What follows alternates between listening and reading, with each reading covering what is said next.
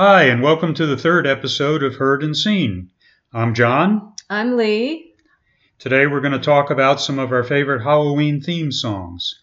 We think it's a fun list, but we realize that some of the lyrics are non PC and eh, maybe just a little disturbing.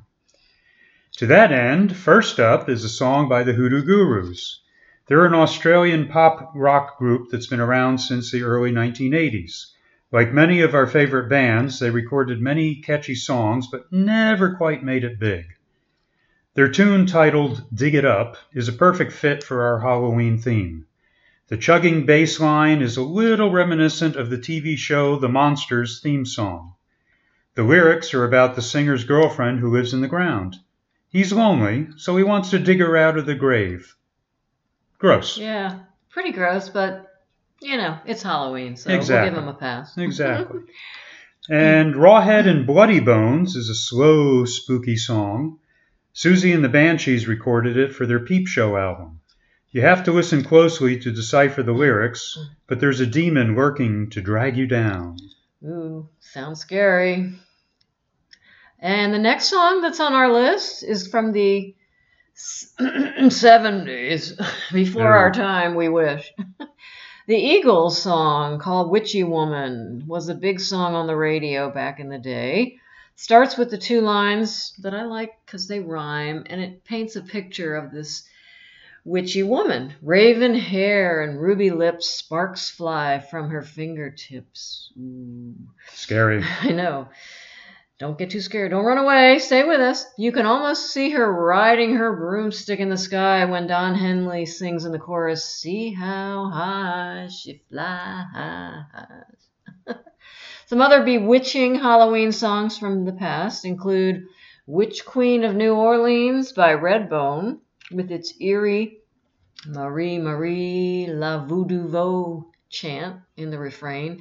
And going back a little farther than that, the 60s had a song by Donovan called Season of the Witch, which is not necessarily Halloween if you listen to the lyrics, but I couldn't resist adding it because it has the word witch in the title. There you go. He was a Scottish folky type, That's right, he? he was Scottish, yeah, which we went to Scotland a few years ago. Didn't see any witches around, did we? Or Just- Donovan. Just men dressed in kilts. That was the weirdest sight we saw there, yeah. Yeah. The late great Warren Zevon's best known, known song is probably Werewolves of London. Yeah. That'd be a fine addition to our list, but I prefer the title track of his Excitable Boy album, Hmm. which came out in 1978. The dark lyrics describe a teenager who kills his prom date and then later builds a cage with her bones. But it's all set to happy, bouncy music, so it was okay. And fast forwarding back to the 1980s, David Bowie's Scary Monsters album wasn't as big as Let's Dance, which came out a few years later, but it did have some popular tunes. Fashion and Ashes to Oh, I Ashes. loved Ashes to Ashes video was great. Yep, the video was great, Yeah. and Fashion had a good video, Mhm. and maybe because of the videos or whatever, they were Mhm. both successful singles. Mm.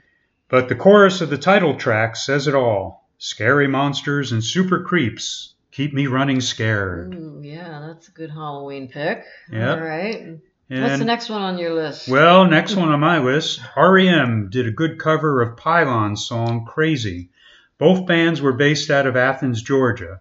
REM made it big, but Pylon broke up before they got too popular. Crazy, the song, seems to be about being alienated from the world and not being able to control your body. Not necessarily a Halloween song, but there have been a few Halloween movies about psychologically disturbed people who go on killing rampages. So the song feels like Halloween to us. Ditto, the Talking Heads song Psycho Killer. All right, yeah. Another great spooky song. Um, I will have to list Michael Jackson's Thriller because if you listen to music at all, not just in the 80s, but any time since you've heard Michael Jackson's music, how could you not? So, Thriller was huge. It had a great, in my opinion, film length video that featured a zombified dancing Michael Jackson and a great spoken word segment by Vincent Price, who was known for making horror movies in the 60s. So it brought together those two in a really good package, I thought. It was just, like we were saying before, a little campy, but that's the fun of it, I think. You know, it was a little over the top in that way, but a fun song and a very big popular song back then, too. So I, I'll put that on my list, even though, John, I'm not sure you would Well, I, like many things, I got sick of the repetition. I quickly uh, got tired of hearing it over and over, but I admit the the song and the video were popular, and Vincent Price, even though he was cheesy, he was always cool in a cheesy way. Okay.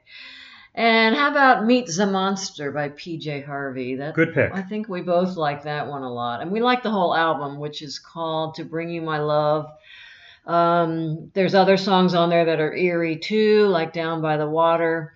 But we like Meet the Monster. It's just got this really cool bass line that's kind of fuzzy kind of thing going on. And it anchors the song about a monster and a black monsoon. And it just, the way she sings it is very, mm, I don't know, aggressively scary. Yeah. Yeah. Yeah, and we saw her a few years ago, and uh, she did the song in concert, and it was a great show. If if you get a chance to see her, highly recommend it. Definitely. Definitely. Two two thumbs up, as they say.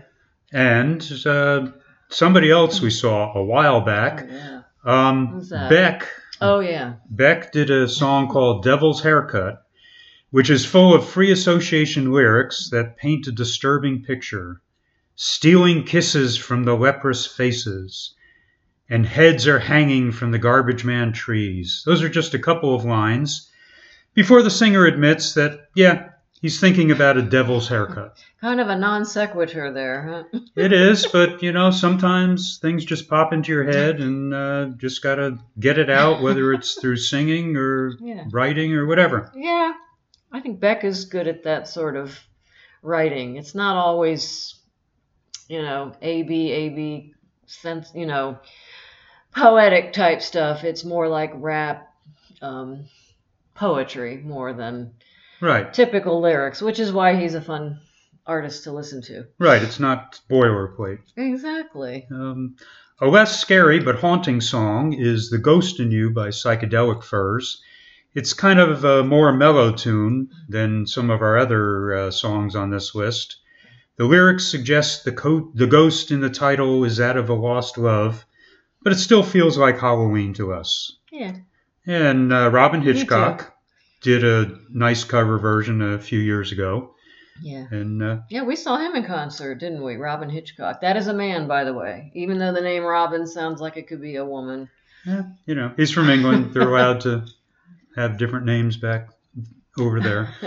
And uh, yeah, this is, list is turning into a list of bands that we've seen. I, I guess you're right. Well, we have seen a lot of concerts, and we'll probably see a few more before we kick the bucket because we really still enjoy it every once in a while. Who did we just see? Wait a minute. Bob Mould was a few months ago. Oh, that was a great Oh, show. Ben Folds. Ben Folds, another great show. Yeah, that was a lot of fun. He's Yeah. a piano song singer songwriter who both of us enjoy listening to, but nothing on the list from him, right? Right. I don't think he wrote No. any spooky songs. Nope, just No. uh, a lot of breakup songs. Makes- Yeah, that was his specialty. yeah. Anyway, we Okay. digress. Yes, we do, as as we will do in again in the future. That's right. Of course, at the end of the day, Halloween was always about the candy when we were kids. We'd go out trick or treating for hours and come back with a full bag of treats. And like you said, the bag Or would be a big Pillowcase, pillowcase, yep. because you can hold more in a pillowcase than a bag. right, it was stretchy. Right. and we'd get real candy bars too, none of this bite-sized stuff. Indeed, those were the good old days. Yep. So we're going to have to include a couple of appropriate sugar-related songs. I think "I Want Candy" was a cool remake by Bow Wow Wow, also back in the '80s. Me too. Um, even further back, 1970s, uh, Sammy Davis Jr. did a take on the Candyman from the Willy Wonka movie. That was a big hit. And I always liked Mars Bars by the Undertone, by the Undertones. plural. Feargal Sharkey was the lead singer, and he was adamant he really wants his favorite snack. Yeah, and the song he sings about eating 10 of them, and I always thought, well, that's a lot of Mars bars. They're good, but I don't know if they're that good. Well, whatever. I don't know. To each his own. I'm more of a uh, Reese's peanut butter cup gal myself. Or uh, Hershey's was it Hershey's Nestle's hundred thousand dollar bar. That Those was my favorite back then. Back when I was still young enough to trick or treat. Do you have a favorite Halloween candy? Uh, give me a Snickers any day. Snickers. Okay. And let's see. Oh yeah, we should add the Cramps to our list because We have to. so many of their songs feel like Halloween, no matter what time of the year you listen to them.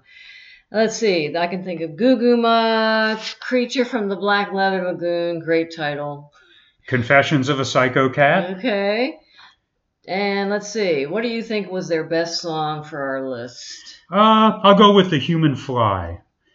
Uh, Poison Ivy, she picked out her psychobilly licks on guitar, and Lux Interior's deep voice. Uh, well, they combined on a perfect tune about a human fly buzz buzz buzzing around. Reminds me of the movie that was it Jeff Goldblum was in, The Fly. The Fly, yep, Love that was a movie. classic. That is so good. Is that a remake of an older? Oh yeah, Okay. a remake that had Vincent Price. Oh my!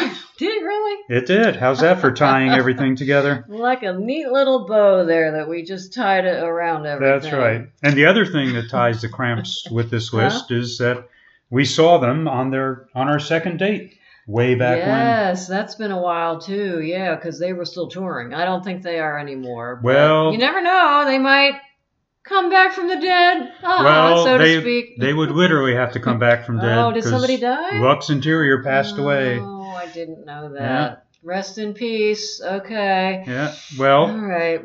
speaking of rest in peace, uh, this list wouldn't be complete without a Mm. song by American punk rockers, the Ramones. Oh yeah. Let's go with Howling at the Moon. Some people say it's about drug running, but let's focus on the lyrics about howling at the moon and let's imagine the four leather jacketed Ramones turning into New York City werewolves. they also recorded the classic Pet Sematary, spelled with an S, not C, which was a direct tie in to the horror movie of the same name. Which I never saw. Which I don't. Is it any good? Is it like a B movie or a? Do you know? Oh, it's probably a cheesy movie. We'll have to track it down. All right, let's do that. Okay, and then finally, no list of favorite Halloween songs, at least not one that we would make, would be complete without Halloween by the Dream Syndicate. One of my favorite Halloween songs, and I think one of my favorite songs in general of just the last 30, 40 years. It has this really cool, the way it builds up from the beginning to with an instrumental section that Reminds me of when you go down, you're going on a highway and you know those long ramps that just go on and on. You feel like you're Yep. never going to find the highway. That's kind of what the beginning of this song is like. It's it's long. You might say it's too long. I don't think so, but that makes the song unique. I think, which, Nice. which is a, a feature of it that I really like. And um, I try not to let a Halloween go by without listening to that song. It just it's just a classic in my book. And I dare you not to listen to it, not just because it's eerie and spooky, but I dare you to lengthen your attention span. The song is about six minutes, so get comfy if you're going to listen to that one. All right. Well, I guess that wraps it up for our list of favorite Halloween songs. I think it's time to go hang the skeletons and carve this year's pumpkin. Hope you have a very scary Halloween. Take care. Bye bye.